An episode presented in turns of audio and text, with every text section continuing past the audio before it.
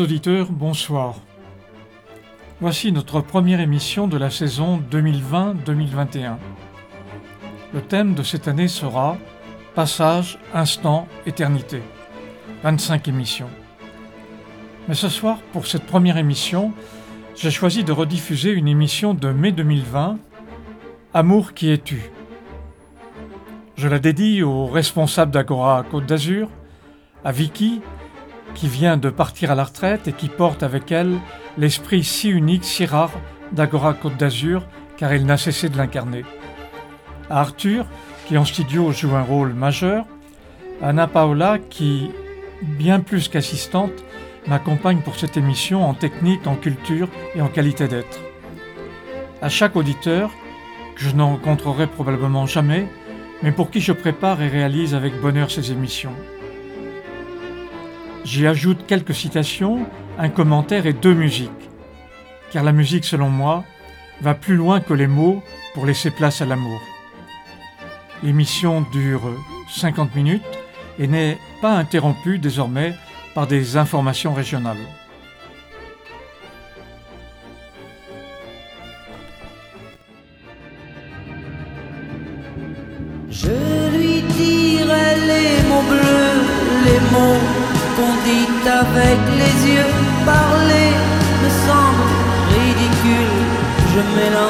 Et puis je recule devant une phrase inutile qui briserait l'instant fragile d'une rencontre. D'une rencontre. Je lui dirai les mots bleus, ce qui rendent les gens heureux je l'appellerai sans la nommer. Je suis peut-être démodé, le vent d'hiver souffle en avril. J'aime le silence immobile d'une rencontre, d'une rencontre. Il n'y a plus d'horloge, plus de. Tout d'abord, voici quelques brèves citations. Spinoza. Seul l'amour est infini, c'est-à-dire que plus il s'accroît, et plus nous sommes parfaits. Lacan. Cette citation à retenir avec beaucoup d'humour. L'amour, c'est offrir à quelqu'un qui n'en veut pas quelque chose que l'on n'a pas. Simone de Beauvoir. Le couple heureux qui se reconnaît dans l'amour, définit l'univers et le temps, il se suffit, il réalise l'absolu. Nietzsche. Dans la plupart des amours, il y en a un qui joue et un autre qui est joué. Et enfin, cette dernière citation. On meurt deux fois, je le vois bien, dit Voltaire. Cessez d'aimer et cessez d'être aimable. C'est une mort insupportable, cessez de vivre, ceci n'étant rien. Et puis pour terminer, ce bref commentaire. Un jour, Zeus, voulant punir l'homme pour son orgueil, sans toutefois le détruire, le sectionna en deux. Depuis ce jour, chacun de nous est donc la moitié complémentaire d'un autre. Ainsi, ensuite, Platon érige l'amour comme symbole de la condition de l'homme, à qui n'est pas accordé de détourner le regard du sectionnement subi par lui. Telle est la raison pour laquelle l'amour n'est pas seulement une affaire de corps, mais la trace d'un déchirement et la recherche incessante d'une plénitude perdue dans chaque étreinte et à la fois la mémoire et la tentative de l'échec.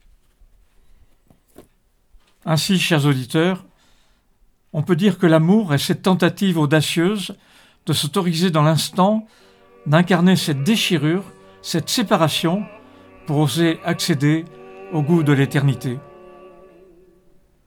Cela dit, écoutons maintenant l'émission Amour qui es-tu?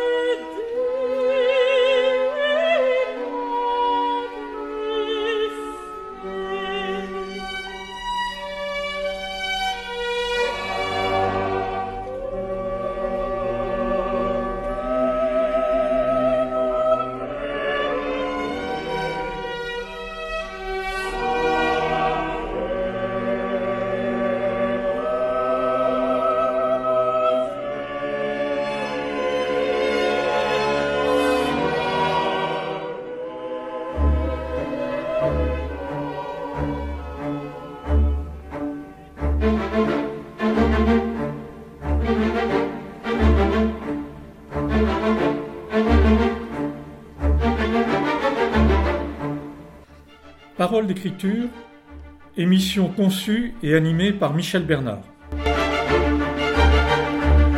Chers auditeurs, bonjour. En 2021, l'émission Parole d'écriture aura 10 ans et à ce jour il y a déjà plus de 200 émissions. Merci à Agora Côte d'Azur, une radio de qualité que beaucoup d'auditeurs découvrent au fur et à mesure. Merci à Vicky, journaliste, à son ouverture sur le monde, qui est responsable d'antenne.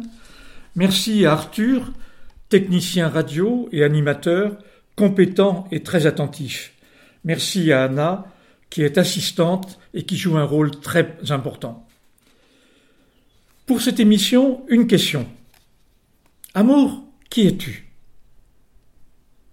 Amour abîmé, balisé, mutilé, réifié, brisé, outragé, martyrisé, et cependant toujours porteur d'espoir, d'aspiration et de sens pour vivre, pour exister. Que de livres et que de chansons, que de poésie, que de romans sur l'amour. Cette question est au cœur de nos vies, même si nous prenons trop souvent bien peu de temps pour écouter. Nous subissons souvent les situations, or sans l'amour, tous le disent, les chansons, les poètes, les romanciers, les philosophes, sans l'amour, qu'est-ce que la vie? Amour, qui es-tu? Plus je vis, plus je cherche ce que tu es. Outre mon chemin faisant pour essayer de répondre à cette question, j'ai choisi douze ouvrages sur l'amour et cinq musiques. Toutes les références sont dans la note de synthèse qui accompagne l'émission sur le site en petits caractères et reliés, art au pluriel, culture, éducation singulier.fr. Mais tout d'abord, je consulte le dictionnaire historique de la langue française. Ce merveilleux dictionnaire, qui est toujours en première place sur mon bureau, nous raconte euh, la genèse et l'historique de ce mot. Je ne peux pas résumer à l'antenne, mais je vous invite euh, à aller voir ce dictionnaire historique de la langue française.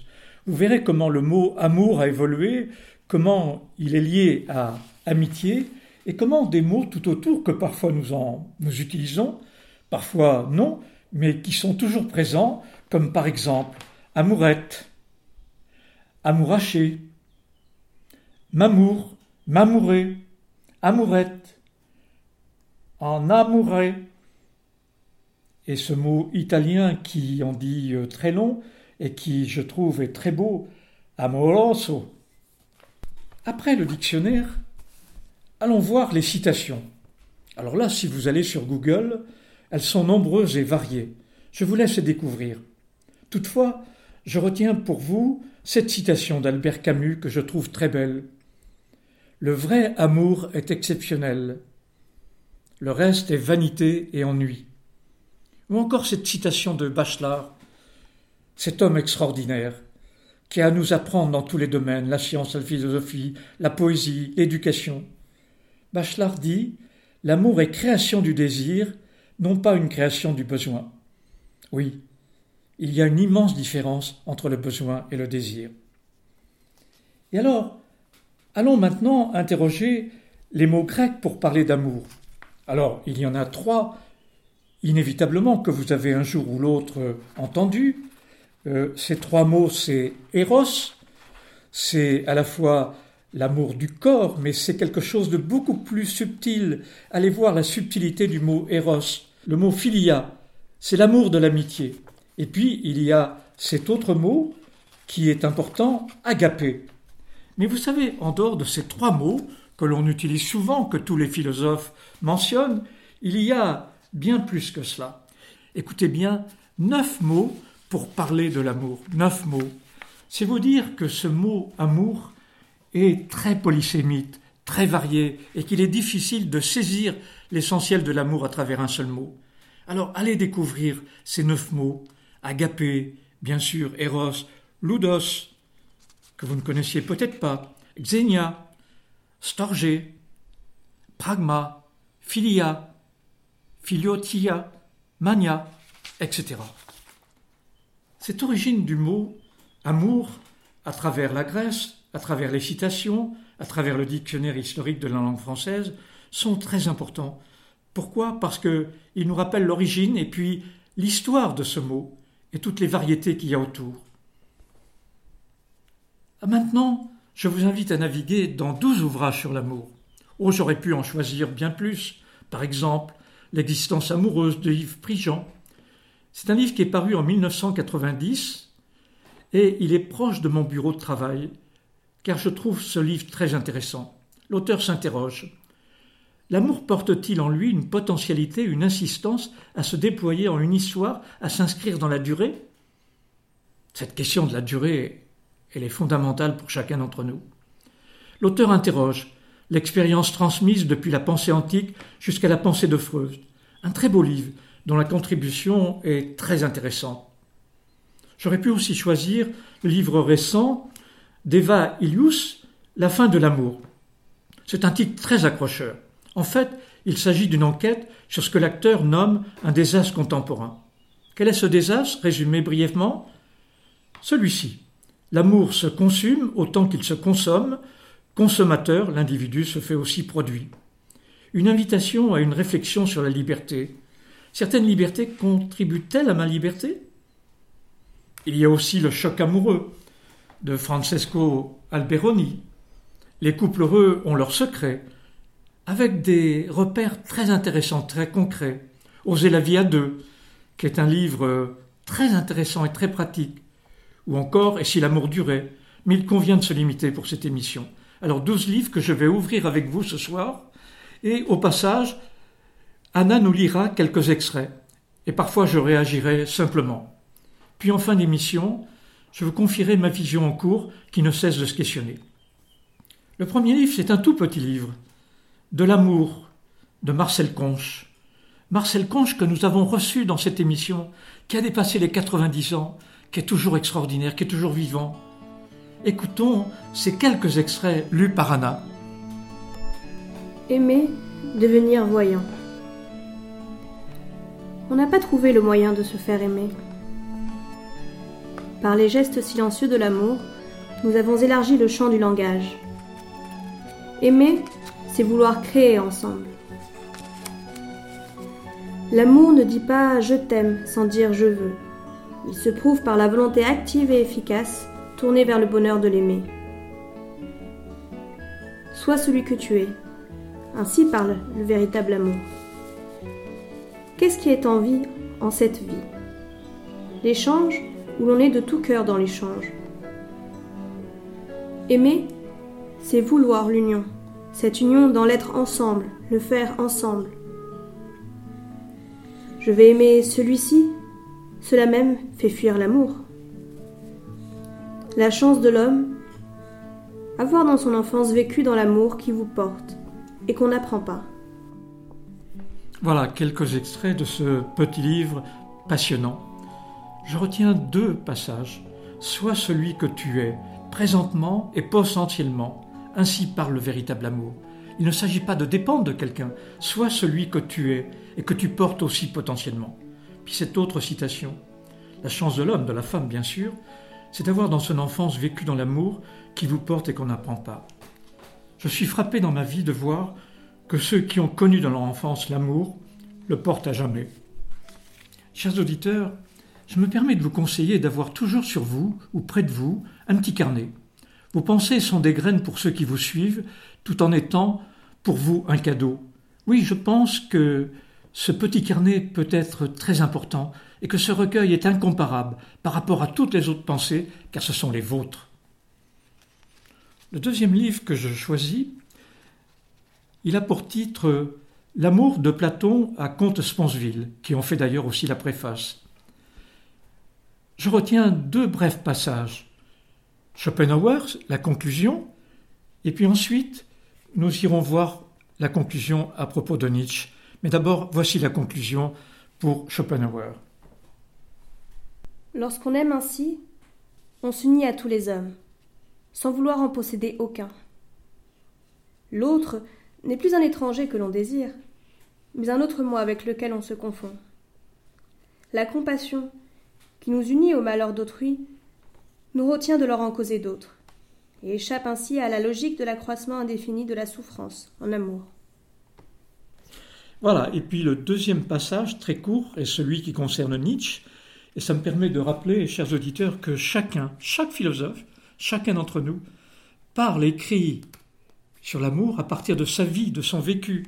Et quand on connaît le vécu de Nietzsche, en particulier sur le plan de l'amour, on comprend mieux cette conclusion. Elle a un sens très particulier. Depuis 2000 ans, l'humanité vit, pense et agit bassement. Elle déprécie ce qui est réussi et valorise ce qui est faible et raté.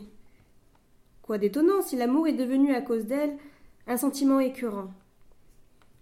Les formes dépravées de l'amour, telles que Nietzsche les observe autour de lui, révèlent les aspects les plus honteux et les plus vils de nos individualités décadentes. Mais un autre amour est possible, qui pourrait même sauver l'humanité? Nous allons avancer et choisir un autre livre qui est un très beau cadeau à offrir. Et on peut s'interroger sur le choix des philosophes que l'auteur a reconnus, mais euh, euh, ce livre s'appelle La philosophie de l'amour en 365 citations. Je vous en propose deux seulement, une de Platon et puis ensuite une de Roussel. Eros est un intermédiaire, un intermédiaire entre le mortel et l'immortel. Voilà, ça c'est la première citation. Et la deuxième citation, elle est de Russell. Nous allons l'écouter. C'est un livre très intéressant et vous pouvez aussi vous amuser à écrire votre propre livre avec vos propres auteurs et vos propres citations. L'amour entre les deux sexes a été ainsi détruit par le souci d'assurer la légitimité des enfants. Ce n'est pas l'amour seul qui en pâtit, c'est toute la contribution féminine à la civilisation qui s'est trouvée avortée de ce fait. Voilà, deux citations. Nous avançons sur un autre livre qui est celui de Amour, poésie, sagesse, qui est un petit recueil de trois conférences qu'avait fait Edgar Morin. Et sur l'amour, euh, il écrit euh, ceci Écoutons Anna. Pour l'amour, il écrit en particulier ceci. Là est une tragédie de l'amour, l'incompréhension de soi et de l'autre. Mais la beauté de l'amour, c'est l'interprétation de la vérité de l'autre, en soi, de celle de soi en l'autre. C'est trouver sa vérité, à travers l'altérité. L'amour est un risque terrible, car ce n'est pas seulement soi que l'on engage. L'amour ne vit qu'en renaissance sans cesse. L'amour, c'est la régénération permanente de l'amour naissant. Dans beaucoup d'entretiens récents, ce thème revient en permanence, comme si au fur et à mesure où Edgar avançait en âge, au-delà de la méthode, au-delà de la complexité, il nous rappelait ce message essentiel de l'amour. Un autre livre, très intéressant, très original, le titre est Philosopher ou faire l'amour. Ce, livre existe aussi livre de poche. J'ai choisi autant que possible pour ces émissions des livres de poche. Ça n'a pas toujours été possible, mais Philosopher ou faire l'amour est un livre de poche. Et c'est un livre provoquant, où l'humour est présent, parfois facétieux, même caustique, explorant des questions où le philosophe propose des réponses discutables, parfois à l'infini. Rouven Ogien, qui est l'auteur de ce livre, nous a quittés en 2017. Il avait 60 ans. Il y a dans ce livre une bibliographie euh, intéressante.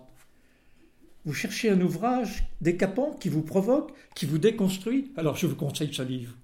Il est aussi une voie de construction et aussi un chemin pour construire votre propre conception et votre propre vécu de l'amour.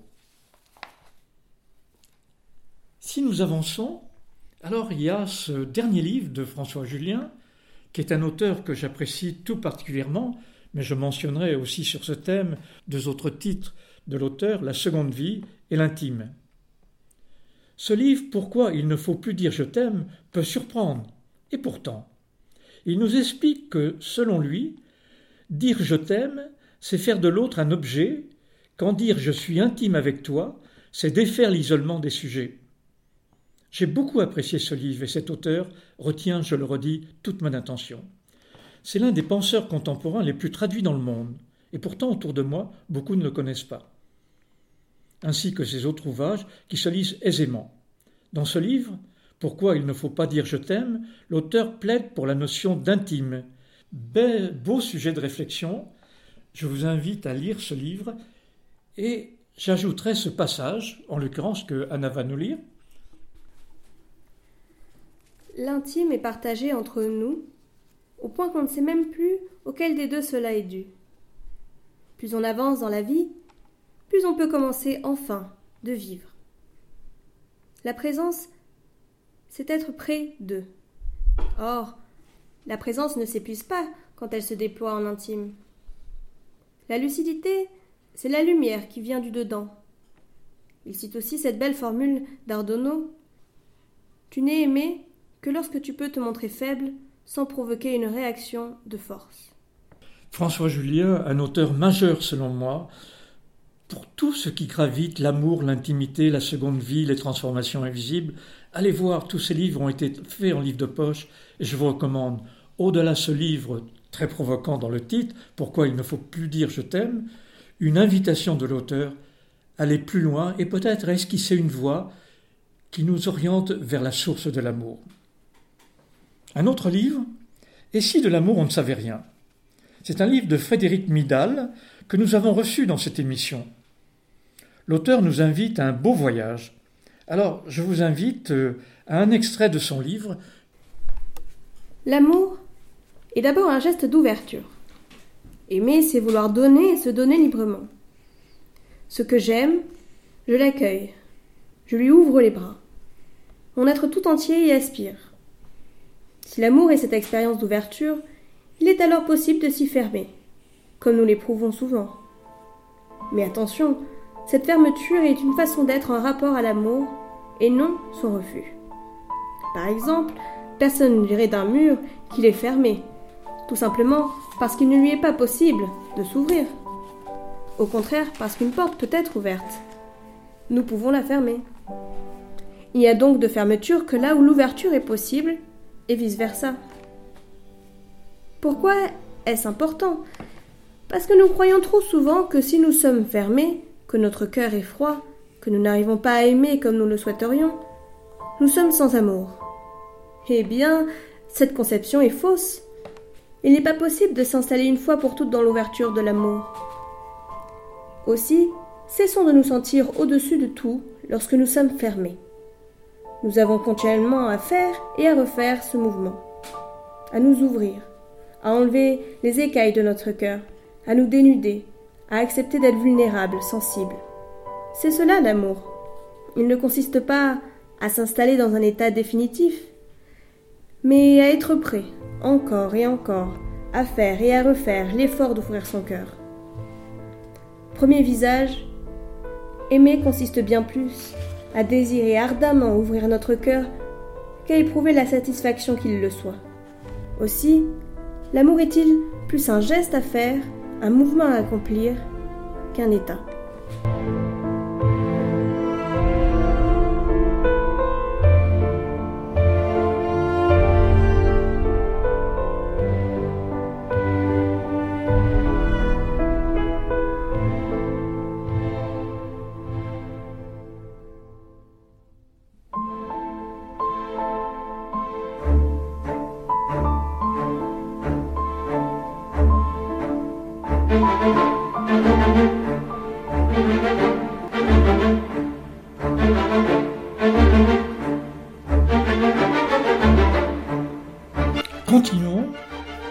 Nous arrivons au huitième livre, Éloge de l'amour, d'Alain Badiou. Nous allons euh, écouter euh, trois brefs extraits de ce livre. Alain Badiou est interrogé par Nicolas Truon, qui lui pose de bonnes questions. C'est un petit livre de référence que je vous conseille, et voici trois brefs extraits choisis au hasard sur la page 34, 54, 77. Écoutons une fois de plus Anna. Mais l'amour ne peut pas se réduire à la rencontre, car il est une construction. Disons que l'amour est une aventure obstinée.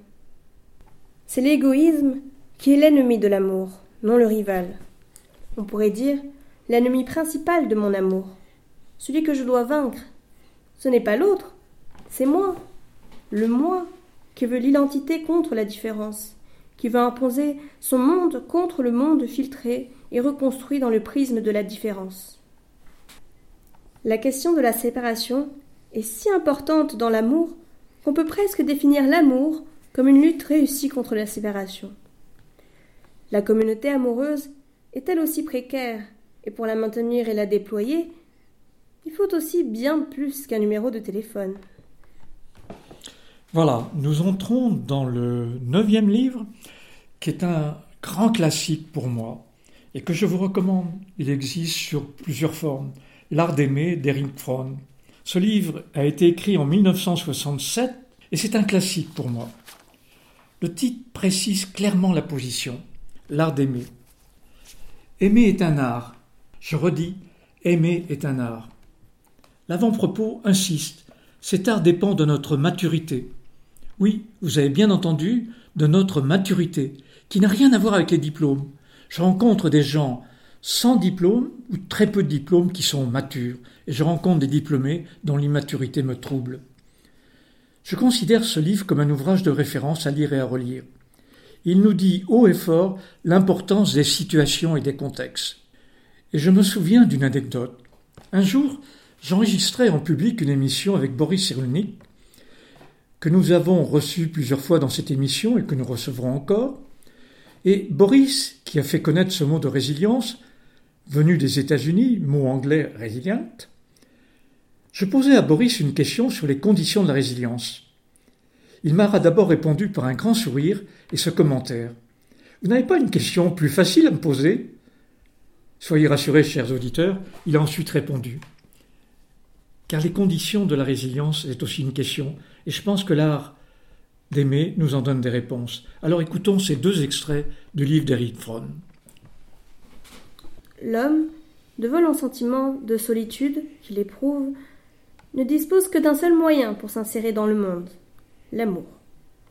Celui qui existe entre parents et enfants, entre hommes et femmes, frères et sœurs, amis et amis, et même créateurs et créatures. Face à une civilisation où chacun ne vaut qu'en fonction de ses facultés de production, où les échanges entre individus ne se limitent le plus souvent qu'à des rapports d'équité ou de troc, l'amour représente l'ultime possibilité pour l'être humain de se penser dans son autonomie. De se penser dans son autonomie. Est-ce à dire que, si le système social actuel se maintient indéfiniment, on puisse malgré tout espérer la réalisation de l'idéal d'amour fraternel? Certainement pas. Dans le système actuel, ceux qui sont capables d'amour sont forcément des exceptions. L'amour est par nécessité un phénomène marginal dans la société occidentale contemporaine. Non tellement parce que des occupations nombreuses ne permettent pas une attitude aimante, mais parce que l'esprit d'une société centrée sur la production, avide de richesse, est tel que le non-conformiste est le seul à pouvoir se défendre contre lui avec succès. Dès lors, si on prend l'amour au sérieux, en le considérant comme la seule réponse rationnelle aux problèmes de l'existence, on est forcé de conclure que les changements importants et radicaux dans la structure de notre société sont indispensables pour que l'amour devienne un phénomène social, et non plus marginal, hautement individuel. S'il est vrai, comme j'ai tenté de le montrer, que l'amour est la seule réponse saine et satisfaisante aux problèmes de l'existence humaine, alors toute société qui contrecarre le développement de l'amour doit à la longue périr de sa propre contradiction avec les exigences fondamentales de la nature humaine.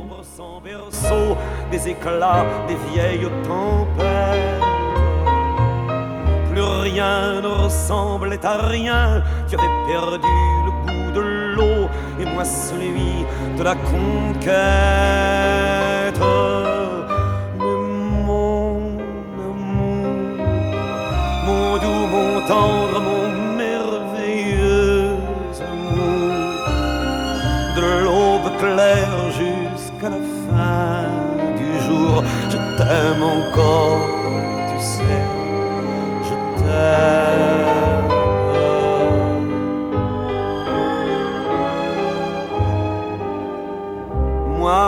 Sais tes sortilèges. Tu sais tous mes envoûtements. Tu m'as gardé de piège en piège. Je t'ai perdu de temps en temps. Bien sûr, tu pris quelques amants. Il fallait bien passer le temps. Faut bien que le corps exulte. Et finalement, finalement, il nous fallut bien du talent pour être vieux sans être adulte.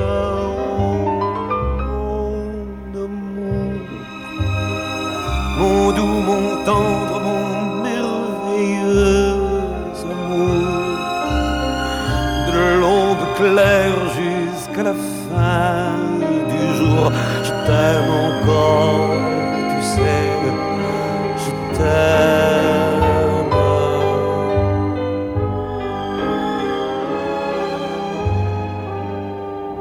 Et plus le temps nous fait cortège, et plus le temps nous fait tourment. Mais n'est-ce pas le Nous arrivons au dixième livre, L'amour et l'amitié. Un très très beau livre. Il est en livre de poche, essai numéro 4352. Ce livre d'Alan Bloom est magnifique. L'auteur part d'un constat. Le lien humain se défait. Non pas par l'effet de quelque fatalité extérieure, mais simplement parce que nous le voulons ainsi. Au lieu de l'amour et de l'amitié, nous avons des rapports sexuels, des relations au mieux amicales entre guillemets. L'auteur, Alan Bloom, nous invite à une merveilleuse exploration pour produire le lien humain le plus fort et le plus véridique. Écoutons la brève conclusion de ce livre. L'amant passionné et l'ami fervent peuvent-ils se retrouver dans la même personne? Chaque aspect, chaque affect exige une loyauté exclusive qui promet le conflit. Lequel choisir quand chacun peut prétendre à la supériorité? Il n'y a pas de solution doctrinaire à ce problème. Et seule la vie peut enseigner à un être humain complet, c'est-à-dire capable à la fois d'amour et d'amitié, comment il doit le résoudre. Mais j'espère que ce livre aura montré que la compréhension de l'amour et de l'amitié est la clé de la connaissance de soi. Nous arrivons à l'avant-dernier livre. Qu'est-ce que l'amour? L'auteur est un Italien, Umberto Calimberti, d'un très beau livre aussi. Et euh, ce livre, Qu'est-ce que l'amour? Je l'ai beaucoup apprécié. L'auteur, c'est un philosophe et un psychanalyste italien, et l'un de ses passages est absolument très joli. Il nous dit L'amour, c'est ce qui nous fait toujours toucher du doigt les limites de l'être humain. Écoutons d'autre part Anna nous lire la dernière page de son livre. Un jour, Zeus, voulant punir l'homme pour son orgueil sans toutefois le détruire, le sectionna en deux. Depuis ce jour, chacun de nous est donc la moitié complémentaire d'un homme. La moitié qui cherche son autre moitié, le symbole qui lui corresponde. Après avoir infligé à l'homme cette blessure, Zeus envoya Amour pour la soigner. C'est que, parmi les dieux, il n'y en a pas qui aiment davantage les hommes qu'Amour. Secourable pour eux, guérisseur des maux dont la guérison est sans doute, pour le genre humain, la plus haute félicité. Depuis, les hommes s'unissent entre eux, et ainsi se reproduisent-ils, non plus en s'unissant à la terre, mais par une union réciproque. Médiateur entre les hommes et les dieux, Amour intervient à la limite de l'humain. Là où le fond non historique, depuis lequel notre histoire a pris son départ, nous possède encore sous forme d'une folie refoulée. Celui ou celle qui touche en nous cette folie nous fascine et nous induit à ce progressif fléchissement de nous-mêmes, rendant possible la libération de cette folie dont s'entoure amour. Une folie dans laquelle le sens joue avec le non-sens, et où toute nouvelle parole n'est donnée qu'en libérant à chaque instant l'ancienne folie. Ainsi, Platon érige-t-il l'amour comme symbole de la condition de l'homme. à qui n'est pas accordé de détourner le regard du sectionnement subi par lui? Telle est la raison pour laquelle l'amour n'est pas seulement une affaire de corps, mais la trace d'un déchirement et la recherche incessante d'une plénitude perdue, dont chaque étreinte est à la fois la mémoire, la tentative et l'échec. Nous arrivons au dernier livre, le douzième.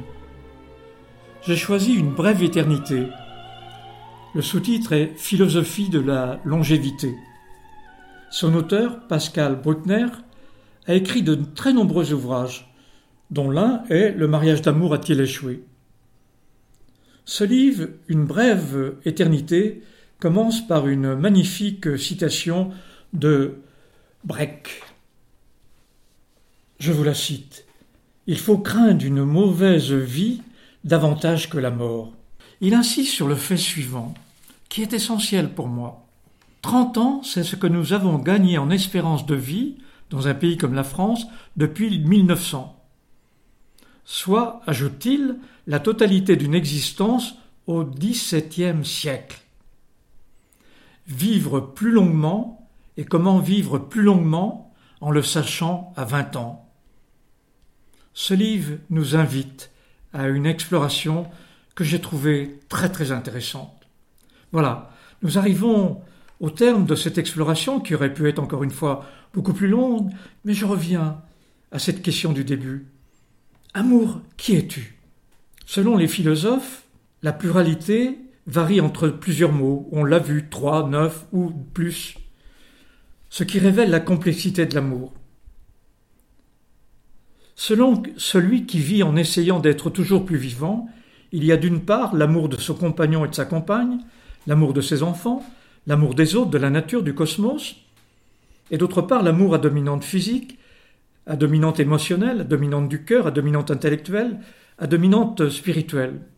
Mais je ne peux me satisfaire personnellement de ces classements. Il y a, je crois, une source de l'amour. Qui est-elle? Comment y accéder? Arrivé à cette cette période, à ce moment de mon parcours terrestre, je pense avoir réuni quelques repères de base. Le premier, c'est que notre parcours est aussi notre parcours de quête de l'amour. Oui, cher Marcel Conque, ô combien votre pensée suivante que nous avons entendue tout à l'heure est forte. La chance de l'homme à voir dans l'enfance, vécu dans l'amour, qui vous porte, et qu'on n'apprend pas. L'enfant, l'enfance, c'est sacré. Je suis révolté face aux enfants qui ne connaissent pas l'amour, leur vie, parfois, sera une vie de recherche impossible ou si difficile de l'amour, sauf souvent quand un être, un passeur, leur révèle le chemin. La deuxième idée, c'est que le temps passe et joue un rôle essentiel. Le petit prince, ou plus précisément le renard dans le petit prince nous le rappelle, c'est le temps passé avec Taros qui en fait sa valeur. C'est un passage qui ne cesse de résonner en moi. Il y a un autre passage de Saint-Exupéry qui est présent en moi comme dans chacun d'entre vous. L'essentiel est invisible pour les yeux. Sans doute cela est vrai en partie, mais le chemin vers l'invisible peut-il évacuer le visible? La quatrième idée, c'est notre chemin faisant en produisant notre vie nous produit. Il est aussi celui de notre quête de l'amour. Erreur, impasse, abandon, renoncement, par des voies, pour des voies, ou par des voies sans issue, ou au contraire ténacité, courage pour découvrir. Alors, la lucidité, la simplicité, l'écoute, sans cesse en renaissance, font souvent qu'au moment inattendu surgit ce que nous cherchons et qui était, nous l'avions oublié, d'abord en nous. Cinquième repère, c'est que notre époque vit tant dans l'urgence, dans la consommation, qu'elle oublie que l'amour ne peut éclore que dans la contemplation, le temps des saisons, les instants qui portent la saveur de l'éternité. Sixième repère qui est en fait une histoire. C'est une femme qui reproche à son amant son silence, lui se lève et lui offre une rose. Et il ajoute Le parfum de cette rose est mon silence. Le septième repère, c'est aussi une anecdote. À un couple qui semble s'aimer comme au premier jour, je pose la question Mais quel est le secret de votre amour? Elle me répond presque spontanément C'est quand simplement l'autre est plus important que soi. Elle lui ajoute, aussitôt en réciprocité je trouve sur le moment très jolie cette réponse. Je réfléchis et puis je me souviens du regard de cette adolescente à ce moment présent. Plus tard, elle m'a dit ce qu'elle en pensait. J'ai apprécié, comme quoi, à vingt ans, on peut avoir une maturité remarquable. L'amour est fragile, il se construit dans le temps. Je le sais, ces repères ne sont pas suffisants. Est-ce que, quand l'autre est plus important que soi, c'est cela? J'ai trouvé ce commentaire encore une fois intéressant, mais est-il suffisant? Non, je ne crois pas. Alors, amour, dis-moi, mais qui es-tu? Et lui semble répondre, dans le silence, se connaître, s'aimer tel que tu es et tel que tu veux être, et non pas comme Narcisse, mais avec lucidité, lucide sur tes limites et lucide aussi sur tes possibilités. Et si moi, amour, j'étais la source de l'amour Ou bien sûr, jamais l'un sans l'autre. Ni la peur de soi, ni la peur de l'autre, ni la dépendance de soi et de l'autre ne sont concevables avec l'amour. Interdépendance pour le devenir de chacun qui n'est pas concevable sans l'autre, et réciproquement. Et si nous savions si peu sur l'amour? Et si l'amour, dans la durée créatrice soucieuse de co-création, était le chemin? Et si l'amour était chemin faisant, soucieux de découvrir, de connaître, d'entretenir l'amour Et si d'abord, soi, étions source d'amour Le dire peut nous aider à explorer l'amour. Le faire est pertinent en amour. Mais être pour aimer et pour connaître, être en co-création, est-ce là la source? Alors, tenant compte de cette réponse, que je pourrais être source d'amour, et que, en même temps, sans l'autre, cela se tarit rapidement si l'autre n'est pas là, alors il me semble que s'éclaire mon chemin faisant. Il n'y a plus à chercher ailleurs, mais l'explorer d'abord en soi. Revenant sur mon passé, mes expériences, mon vécu, je discerne mieux les impasses, mais aussi le chemin de l'amour. Et je suis incité à revenir sur mes lectures, par exemple, Alan Bloom, Eric Fromm, Umberto Calimberti et tant d'autres. Merci, chers auditeurs, de vos éclairages. Merci, cher auteur, d'écrire sans fin sur l'amour. Vos écrits dans un contexte donnent à un moment donné, en référence à votre histoire, un éclairage singulier de l'amour.